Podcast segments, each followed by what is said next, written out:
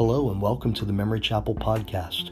Memory Chapel is a small, rural, non denominational Christian church located on Vanceville Road in 84, Pennsylvania.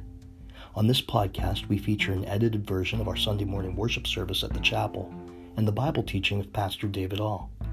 Thanks for joining us. And now, let's get to the worship.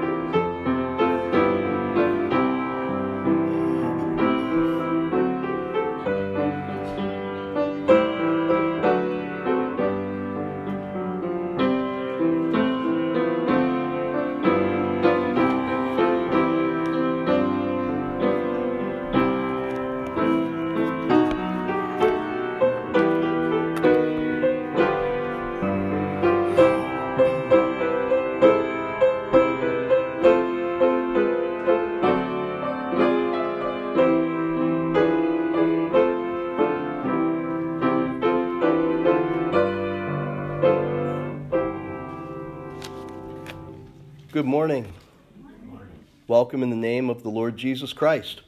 Our call to worship this morning comes from the 34th Psalm, verses 8 through 10.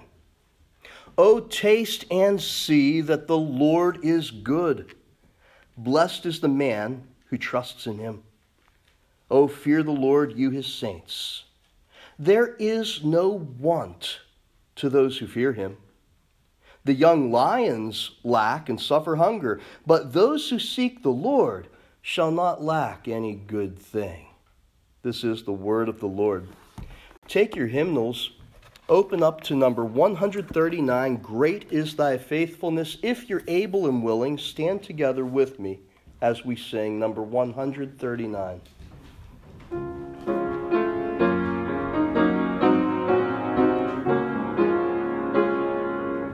Great is thy faithfulness, O God my Father.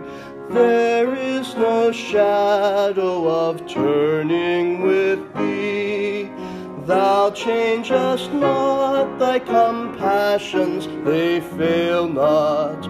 As thou hast been, thou forever wilt be. Great is thy faithfulness.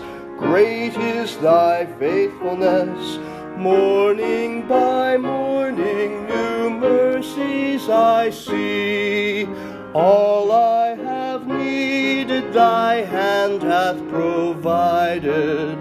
Great is thy faithfulness, Lord, unto me. Summer and winter and springtime and harvest sun, moon, and stars in their courses above. Join with all nature in manifold witness to thy great faithfulness, mercy, and love. Great is thy faithfulness, great is thy faithfulness, morning by morning mercies I see. All I have needed, thy hand hath provided. Great is thy faithfulness, Lord, unto me. Pardon for sin and a peace that endureth.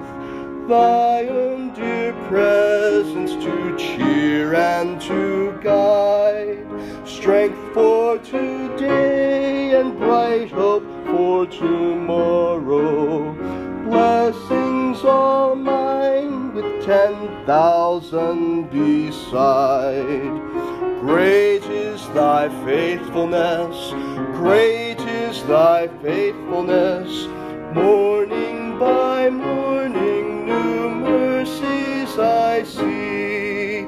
All I have needed, thy hand hath provided. Great is thy faithfulness, Lord, unto me. Thank you. You may be seated. At the top of that page, I just wanted to read the scripture. The, the inspiration for that hymn came from a scripture Lamentations chapter 3, verses 22 through 23. Jeremiah the prophet writes, The Lord's compassions are new every morning. Great is thy faithfulness. You know, it's easy to praise the Lord for his faithfulness when times are good, when the sun shines, when the pantry is full and all is right with the world. But Jeremiah lived in a time when everything around him was collapsing. Everything was being destroyed. He lived during a terrible time in the nation of Israel. And yet, he was able, even in the midst of that, to see the faithfulness of God, that God's compassions for his people are new every day. Praise God for that. The next song we're going to turn to is stapled to the back of your bulletin. It's called Before the Throne of God Above. Now, I sprung this one on my mother late last night because I decided I really wanted to do this one, but it's not in our hymnal, and we couldn't find the sheet music for it either. So we're going to do this one a cappella. But it's a pretty simple tune. The only thing I want to draw your attention to is at the very end of the song, when we conclude it all, we're going to go back up four lines and repeat the, the, the line, One with himself, I cannot die. We're going to repeat those four lines at the end of the song. But uh, very simple tune. Maybe you know it. Before the throne of God above, I have a strong and perfect plea a great high priest whose name is love, who ever lives and pleads for me. My name is graven on his hands, my name is written on his heart. I know that while in heaven he stands, no tongue can bid me thence depart. No tongue can bid me thence depart. When Satan tempts me to despair and tells me of the guilt within, upward I look and see him there who made an end of all my sin. Because the sinless Savior died, my sinful soul is counted free. For God the just is satisfied to look on him and pardon me, to look on him and pardon me.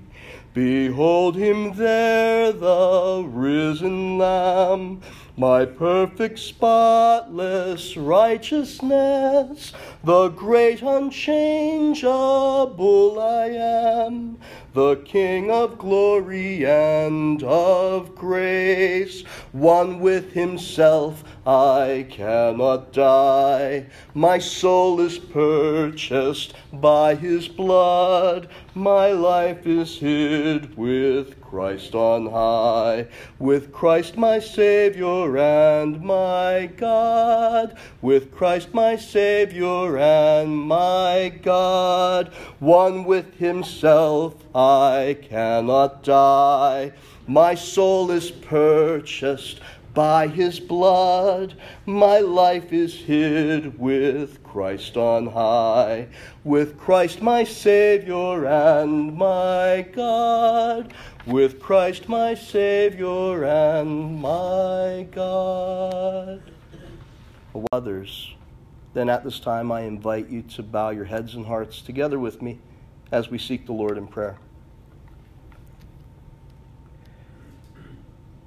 God our Father, Father of our Lord Jesus Christ, our great high priest who ever lives makes intercession for us. We come to you this morning in the boldness that we can only have as those who have been redeemed, those who have been washed and made clean in the blood of the Lamb, who have access into your very presence with boldness how grateful we are that through Jesus Christ, a new and living way has been opened up for us, that we need not be separated from you, but may enter into your very presence by your grace through faith in Jesus Christ.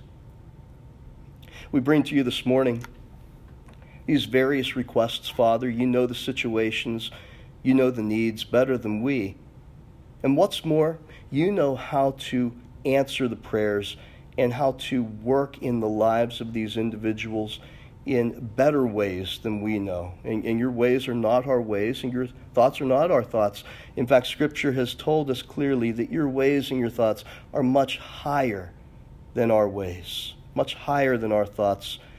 And you know what is right, and you know what is good. And we trust you. We place our confidence in you to do what is right and good because you are faithful. You've been faithful to your people. You've been faithful to your promises. We praise you for it, Father. Dear Father, we pray for Karen's nephew, Ed, who has suffered severe injury and now faces uh, financial difficulty w- with his job. We, we pray that you would supply what he needs and that you would bring about a quick recovery and a restoration uh, please have mercy upon him and, and show him the direction he needs to go in these matters. Father, we remember our sister Terry, who is far from home, but she's not far from your presence. And we thank you that wherever she goes, you're with her, as you are with all of us. We trust that you protect her on the job and on the road and bring her safely back to us. Father, we give praise for the, the year that has passed and the recovery that it has brought to Jane with, with her terrible fall and the injuries that resulted, we thank you that you've brought healing and restoration to her body. We thank you that our sister Martha can be here with us today. We thank you for the little bit of strength that has been restored. We pray that you would, even if it seemed good and fit to you, that you'd restore more strength and more health. We pray for our sister Betty who also is looking for answers to questions. She's looking for an improvement in her breathing. We pray that you would minister to her, that you would supply what is needed uh, in, each of our lives. If, if it is not fit in your will to supply what is needed physically, then we pray, Father, that you would certainly always and every time supply what is needed spiritually so that our faith would not fail, so that we would stand fast and hold on to the promises that you've made to us through your Son, Jesus Christ. Father, we lift up this chapel. We pray that you would find us to be faithful, that we would faithfully minister to those that you put in our lives and in our paths, to our friends and families, to our neighbors, to this community. Father, we lift up this nation, the United States of America, and we pray for mercy. We pray that your grace would abound, that many would turn to you through faith in Jesus Christ. And we pray for peace. We pray for reconciliation. We pray for righteousness to prevail and to reign in the midst of this people. Dear Father, all of these things we ask in the name of Jesus Christ our Lord, who taught us to pray, saying, Our Father, who art in heaven, hallowed be thy name. Thy kingdom come, thy will be done, on earth as it is in heaven. Give us this day our daily bread, and forgive us our trespasses as we forgive those who trespass against us. And lead us not into temptation, but deliver us from evil. For thine is the kingdom, and the power, and the glory forever. Amen. Uh, has, uh, take your song sheets one more time. Turn to the back side of the page. We're going to sing the doxology. You may remain seated, but we have some extra verses to it. But you know the tune very well.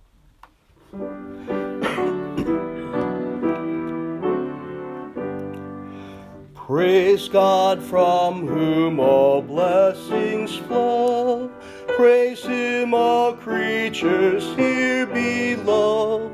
Praise him above, ye heavenly hosts. Praise Father, Son, and Holy Ghost.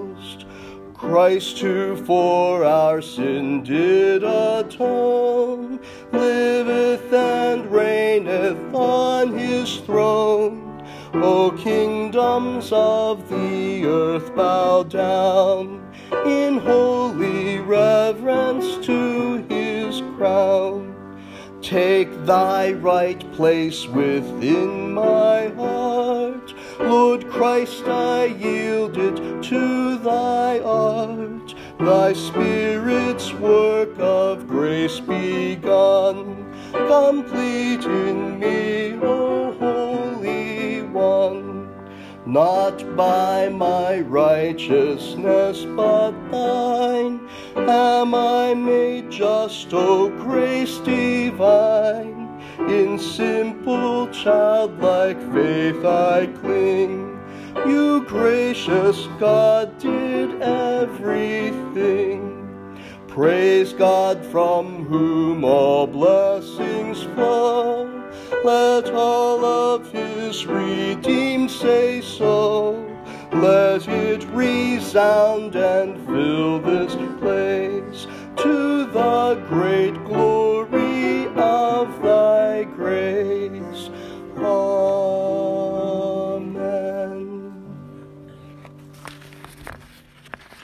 Before I invite if you're opening your scriptures, we're in Hebrews chapter 10, as you may have already surmised. Hebrews chapter 10, beginning in verse 19, we're going to continue through verse 25.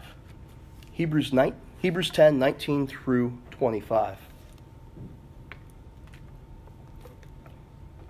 And as you already picked up from listening in on the children's sermon, uh, today is a lettuce salad. We're going to be looking at some lettuces. But all of these lettuces, all of these things that we are exhorted by Scripture, that we are encouraged and, and told by Scripture to do, I want to make this very clear. Anything that we are told to do is a response to what God has already done. And we'll see that is the case very clearly here in this passage. Verse 19 begins with that very important word, therefore.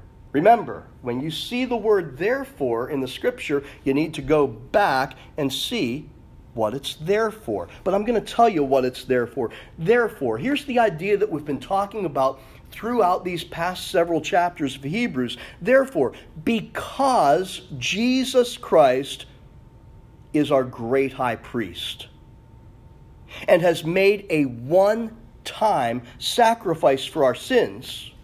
A sacrifice that makes us not merely ceremonial, ceremonially clean, uh, as in the old covenant sacrifices of sheep and goats and bulls, made those worshippers ceremonially clean so that they could come to the tabernacle. No, Christ's one time sacrifice has made us actually, really clean, as in a clean conscience before God.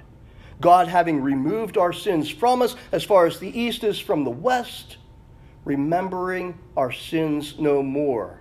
It's not a ceremonial thing. It's not a ritual thing. It's an actual, real thing that all of those ceremonies of old only pointed to. Uh, because we have a great high priest who's made a one time sacrifice for sin that makes us not merely ceremonially clean, but actually really clean, a clean conscience before God, so that we can enter into God's very presence with boldness by Jesus' blood. That's what is summed up in the word therefore. All of that was wrapped up in that one little word, and you didn't even realize that, did you? But it was there. You just had to look closely. Therefore, because this is the case, brothers and sisters, we have boldness to enter the holiest, that is the Holy of Holies. The, in the tabernacle, it was that inner room divided from the rest of the tabernacle by that thick curtain where only the high priest could go with the blood of a proper sacrifice only one day of the year Okay, that's the holy place, and it represented the very presence of God from which humanity had been separated by sin. But now, because of the sacrifice of Jesus, because of his blood, we have boldness to enter into that place, the very presence of God. This word boldness, I want to give you a picture in your mind. Imagine that you got an invitation from the governor now, I, I, don't know what your politics is. You may love or hate the governor. I don't know. But put all that aside. It doesn't matter. If you got an invitation from the governor of the state that said to be at his house at 7 p.m. on such and such a night, if you're anything like me, I think you would probably put on nice clothes. You would make sure to be there on time, be there early, ring the doorbell, and you'd wait politely outside the door, and then the butler probably comes and opens the door and ushers you in, and, and you wait there in the, in the foyer. You don't just walk in and sit down on the couch and put your shoes up on the, on the coffee table. You, you wait, and then the governor comes and he says, Please come in and sit down. And, and you walk in and, and you sit there, you know, very proper. You don't interrupt him when he's talking. And then all of a sudden, you hear the front door slam, and here's a flurry of activity. A young man walks in, throws his coat on the couch, hops on over the coffee table. He says, Hey, Dad, can I? He's talking to the governor. He says, Hey, Dad, can I have the keys? I need to borrow the car tonight. And he just interrupted his father, but the dad says, Oh, sure, there's no problem. Here, make sure you're back by 11. And all this is going on all of a sudden. And then as soon as he comes in, he's gone again. He just entered with boldness. Why could he do that? Because he was a son, right? That was his dad. He lives there. It's where he calls home. We can enter with boldness into the presence of God. I'm not suggesting that we can enter with impudence. I'm not suggesting that we can enter rudely or disrespectfully, but we can enter into God's presence with boldness because we live there. That's our Father, that's our home. Do you get the picture here? With boldness. Verse 20 is a very neat picture, and I want to try to paint it for you. It says, We enter with boldness by the blood of Jesus. So, the blood of Jesus is what is in our minds right now, the blood of the sacrifice of Jesus by a new and living way which he consecrated for us through the veil. The picture here is the veil of the temple, that curtain. Through the veil, that is his flesh. By a new and living way. The word new in this passage literally means a fresh kill. Those of you who are hunters or who have known and loved hunters, a, a hunter is trying to kill perhaps a deer. And he's just shot his, his rifle or he's just uh, let go of the arrow from the bow and he's hit his target and the deer is down and he comes up on it and it's a fresh kill. The body is still warm. It's a cold day and so the, you can still see the steam coming off of this animal. A fresh kill. Uh, that's what this word new means. What a strange thing. Boldness to enter the holiest by the blood of Jesus by a new and living way. A fresh kill. Here's the picture those Old Testament priests, when they offered a sacrifice of an animal to atone for the sins of the people, they'd pour out the blood. And then that blood would perhaps have to be taken into the tabernacle. And on that day of atonement, that one special day of the year when the high priest could go in behind the curtain, he would take some of that blood with him and he would sprinkle it on the Ark of the Covenant, which was covered by the mercy seat. He would sprinkle that blood of the sacrifice to atone for the sins of the people.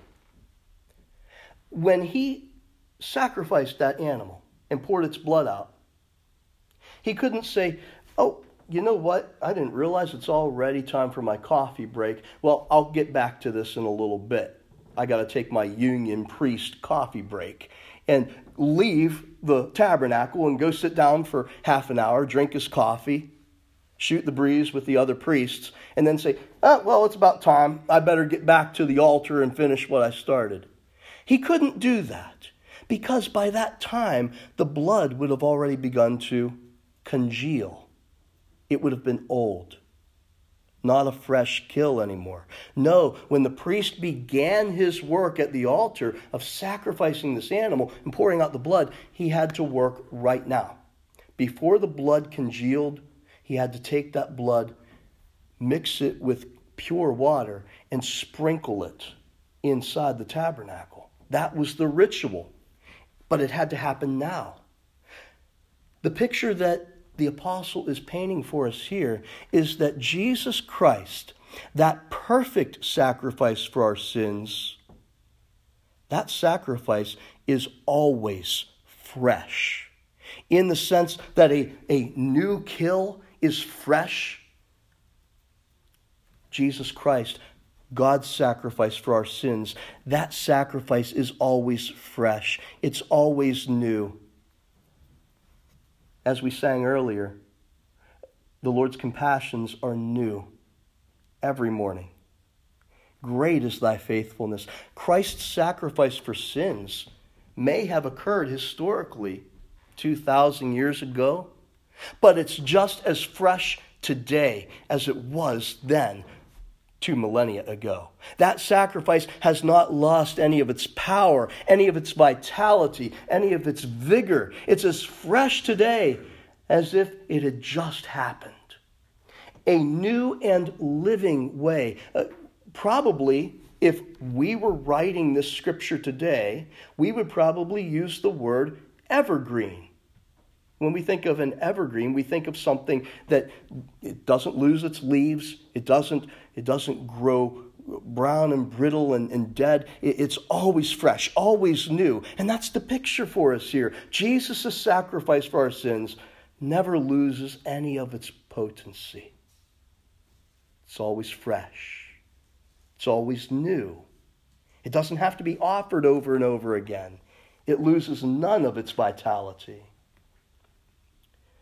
a new and living way which he consecrated for us through the veil, that is his flesh. The picture is just as Jesus' body was broken for our sins, that veil in the temple was torn and done away with.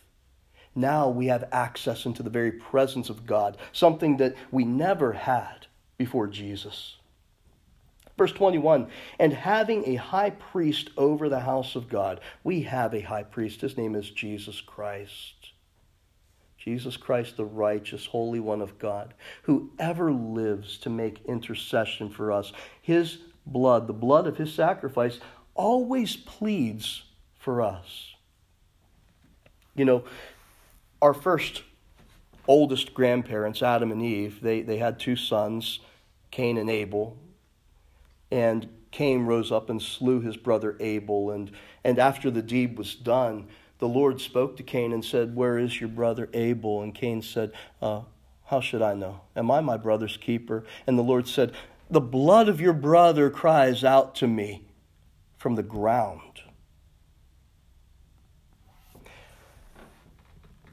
We're going to see in the next chapter of Hebrews when we get there that that blood of Abel is spoken of again. What did Abel's blood cry out for? It cried out for justice, vindication. I was murdered, I was slain wrongfully. It cried out for justice. But the writer of Hebrews tells us in the next chapter that the blood of Jesus Christ, God's Son, speaks better things than the blood of Abel. Abel's blood cried out for justice the blood of Jesus Christ cries out that justice has been served. The righteous one stood in our place, bore our sins, and bore the wrath of God, which our sins justly deserved. He stood in our place, and now his blood, which is always fresh, evergreen, always new. It speaks better things than the blood of Abel. It speaks that God's justice has been satisfied and we have been cleaned. We have been redeemed and made right with God so that we can enter into his presence. And now we get to the lettuce salad in verse 22. Let us, Let us what? Because all of this is true, because of what God has done, because we have a great high priest who ever lives to draw us near. That's what a priest does, right? A priest draws people near to God. Because all of this is true, verse 22, let us draw near. Let us draw near. What's keeping you? What's holding you from drawing near to the Father? He moved heaven and earth to make the way. The veil has been removed. The sacrifice is always fresh and always new and always sufficient to atone and bring you into God's presence, not with fear and trembling, but with boldness, as a son, as a daughter entering their father's house. Let us draw near. Don't neglect it, brother and sister. Don't neglect to draw near to God. There's nothing that holds you back. James chapter 4 verse 8 tells us that if we draw near to God, he will draw near to us. Remember the story of the prodigal son who took his father's wealth, squandered it on riotous living in a far off country, and then, once it was all spent and he had nothing left and no friends, found himself working for a pig farmer, slopping the pigs with husks. And he thought to himself in his great hunger, I wish I could eat what those pigs are eating. And he came to himself and he said, my ser- the servants of my father back home have plenty to eat, and they're well provided for. Though I don't deserve it, I will return to my father's house. I will beg for mercy, and I will ask to be one of his servants, because at least then I will have food to eat and a place to sleep.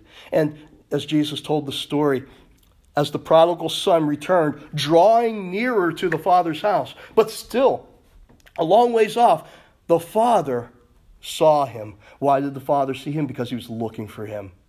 And ran out to meet him and fell on him and hugged him, embraced him, and welcomed him home, not as a servant, but as a son. He restored him as a son. As the son drew near to his father's house, the father drew near to him you think about how we might be tempted to deal with a child who has rebelled and treated us shamefully and scornfully. There might be that, that uh, impulse within our heart to welcome them home, but nonetheless hold it over them that, hey, remember how you screwed up? Do you remember? But God the Father isn't like that. As far as the east is from the west, He's removed our sins from us and remembered them no more. Draw near to God, and He will draw near to you. Let us draw near. How will we draw near? With a true heart. With a true heart. Uh, the, the word speaks of sincerity. When Jesus in John chapter 4 met with the woman at the well, that woman who had lived an immoral and ungodly life, Jesus spoke with her of spiritual things. She said, Sir, I perceive that you are a prophet. She says, So maybe you can answer this religious theological question for me. Um, your people, the Jews, say that people should worship in Jerusalem at the temple, but our elders here among the Samaritans say that we should worship on Mount Gerizim. So maybe you could settle this, this theological dispute for me. And Jesus says, Woman, I tell you the truth, the day is coming when those who worship God will not worship Him in Jerusalem or here on this mountain, but will worship Him in spirit and in truth. These are the type of worshipers that the Father is seeking. Those who will worship Him in spirit and in truth. What does it mean to worship God with a true heart? in spirit and in truth. It means that you take what he has said and you believe it and you hold to it. And you don't add to it. And you don't take away from it. You hold on to the promises that he has made. And you don't set up hurdles for yourself or for others. And you don't doubt it. And you don't disbelieve it. You take what God has spoken through his son Jesus Christ and through Jesus' apostles, and you believe that word, that word of faith, that if you place your trust and faith in the Lord Jesus Christ, your sins will be canceled. You will be pardoned. You will be a son, a daughter in the household of God. And it doesn't matter what church it is, it doesn't matter what denomination it is, it doesn't matter which country, it doesn't matter which particular hymns you sing if you place your faith and trust in Jesus Christ, if you believe the good news, the gospel, that God forgives sins, not on the basis of your good works, but on the basis of Christ's perfect obedience and his sacrifice for your sin, if you believe that good word, that good news, you will be saved. That's what it means to worship in spirit and in truth, with a true, sincere heart, in full assurance of faith. This phrase means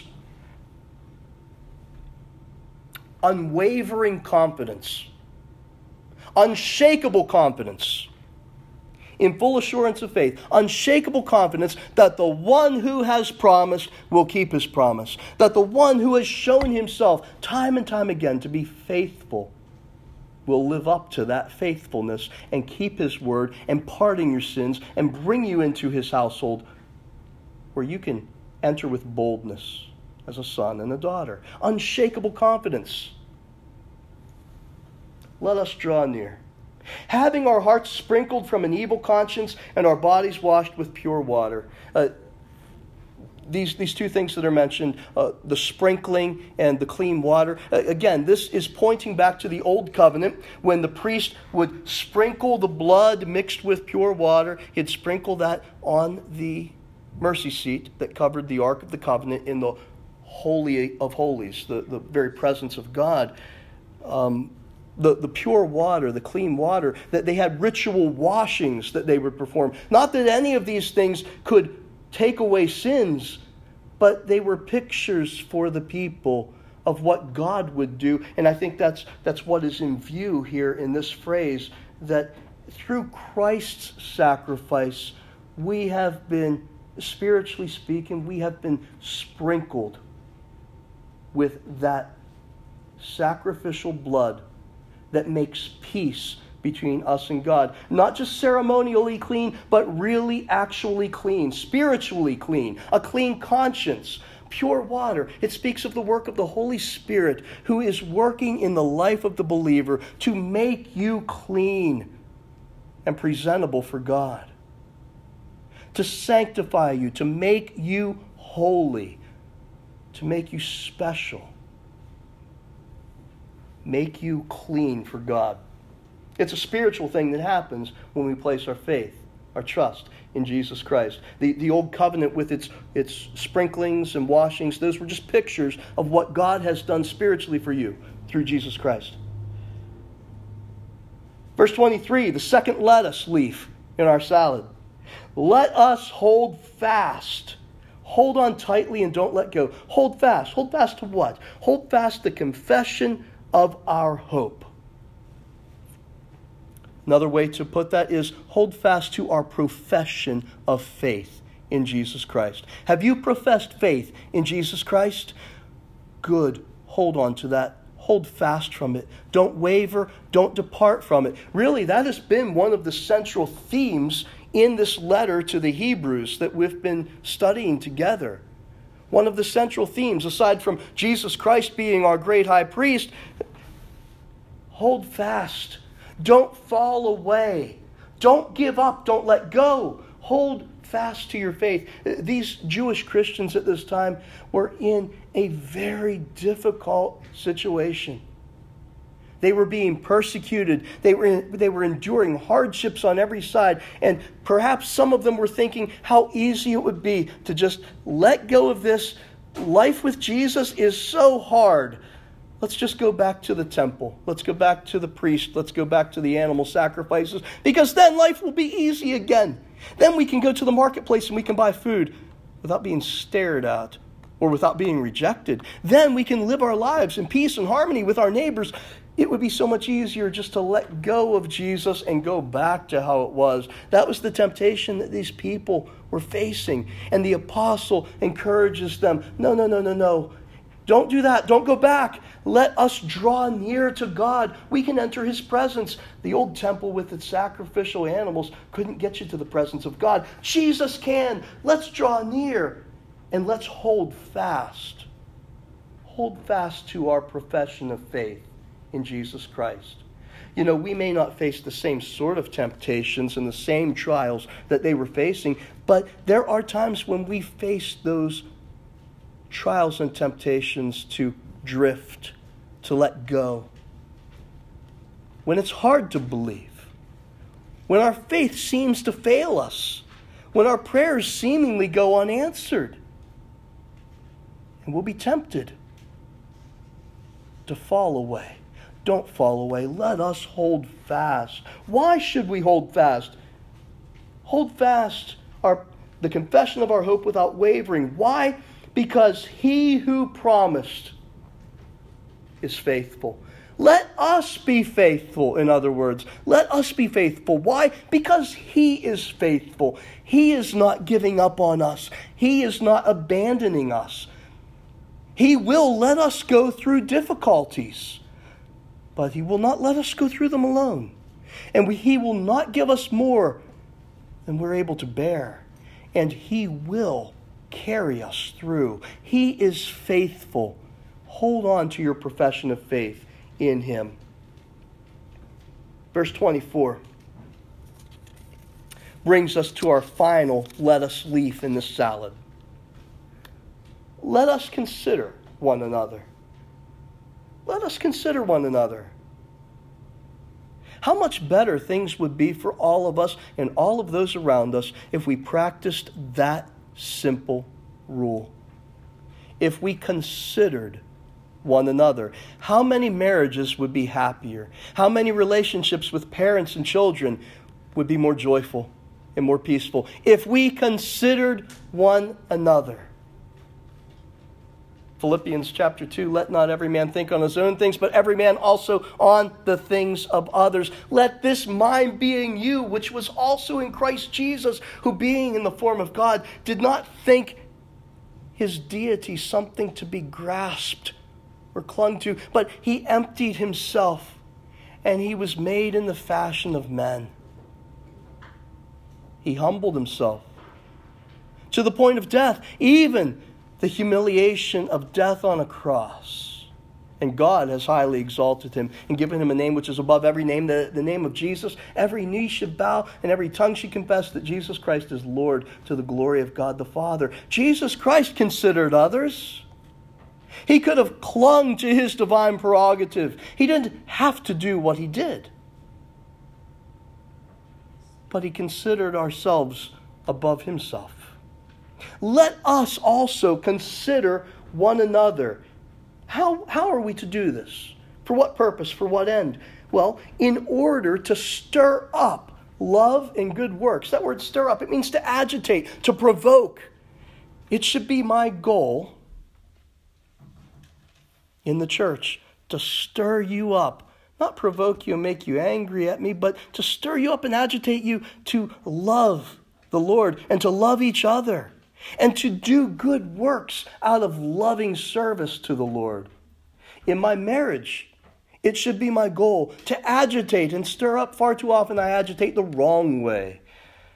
I provoke to frustration the one that I claim to love, but I should provoke love by my actions, by my words. I should provoke good works by the way that I live my life. And so it should be with all of us.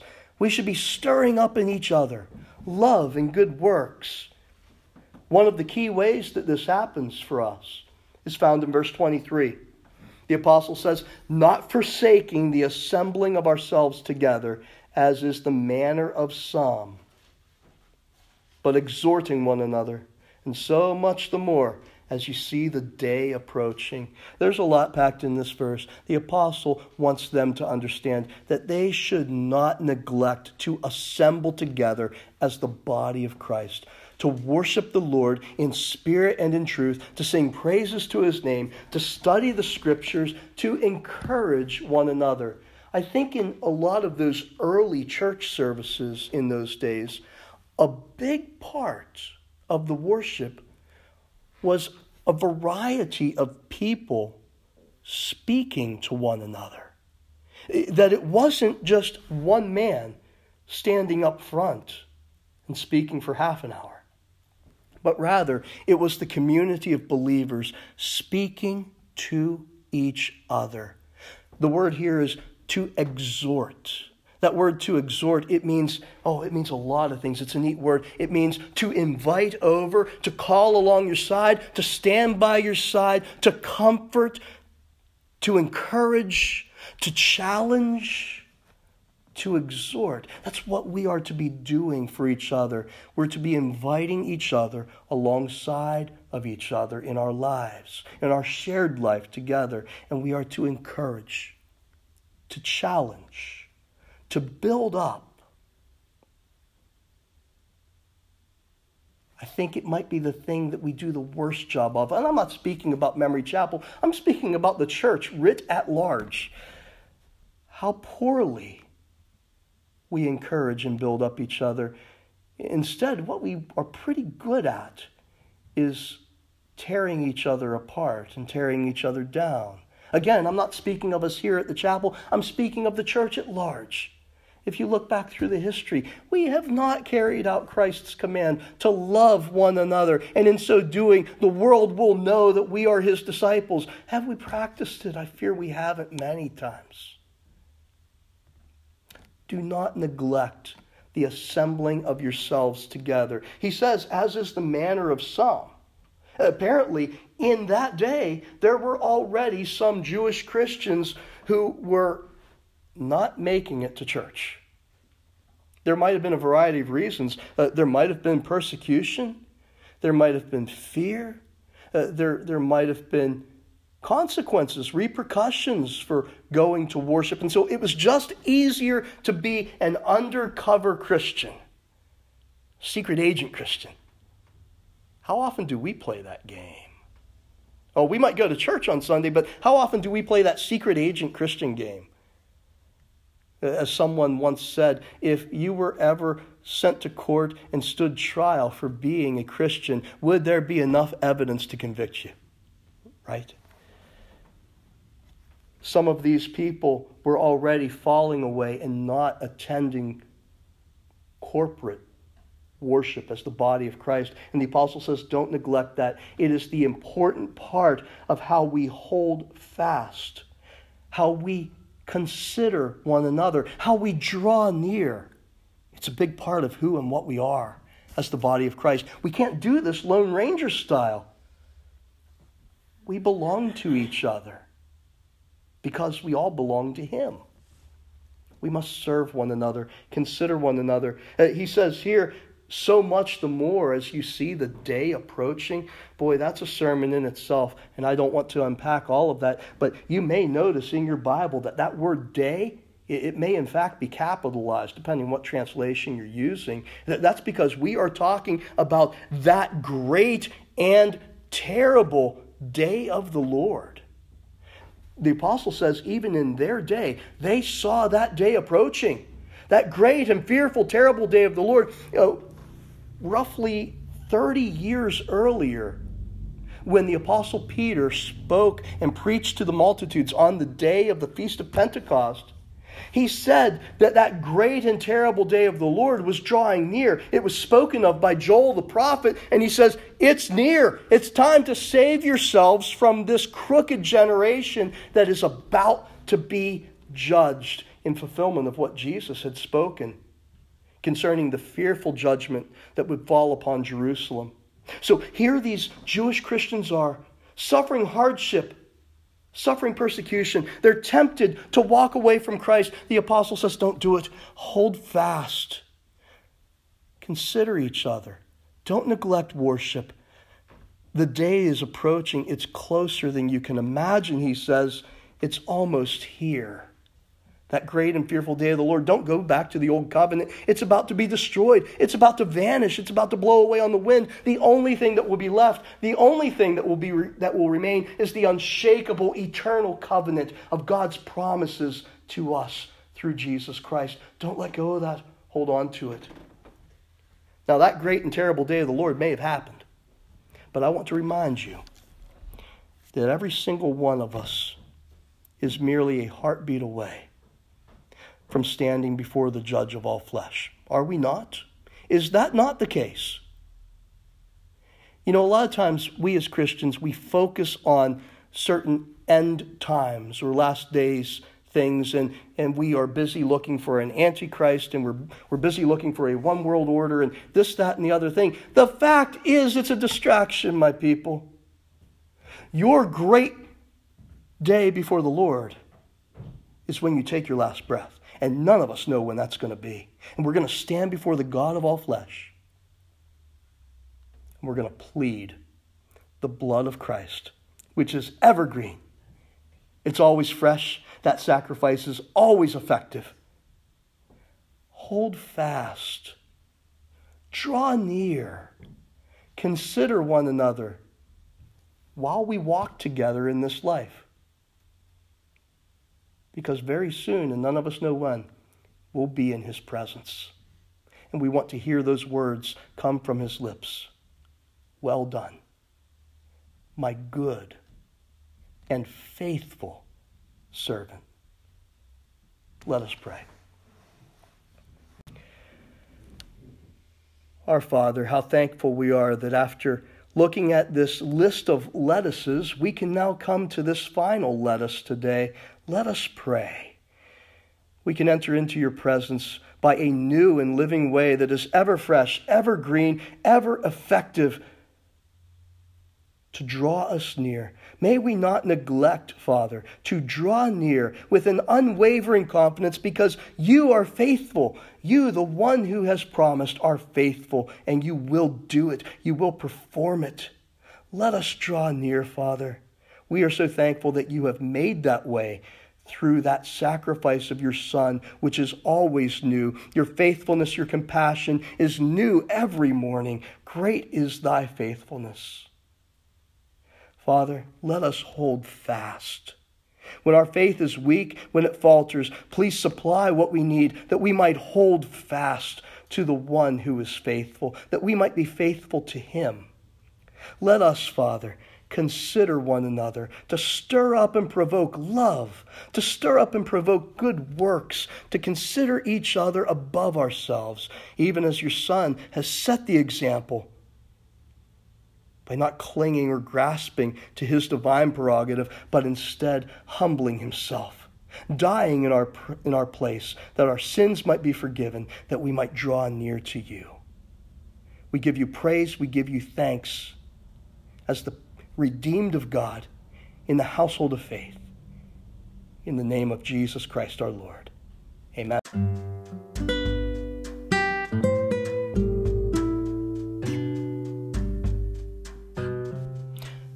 Thank you for having tuned in with us today. We hope you found the time in worship and the Word to be encouraging, challenging, and strengthening. If so, we'd love to hear from you. We realize there are so many ways you could spend your time. We're glad you chose to spend it with us in worship and the Word.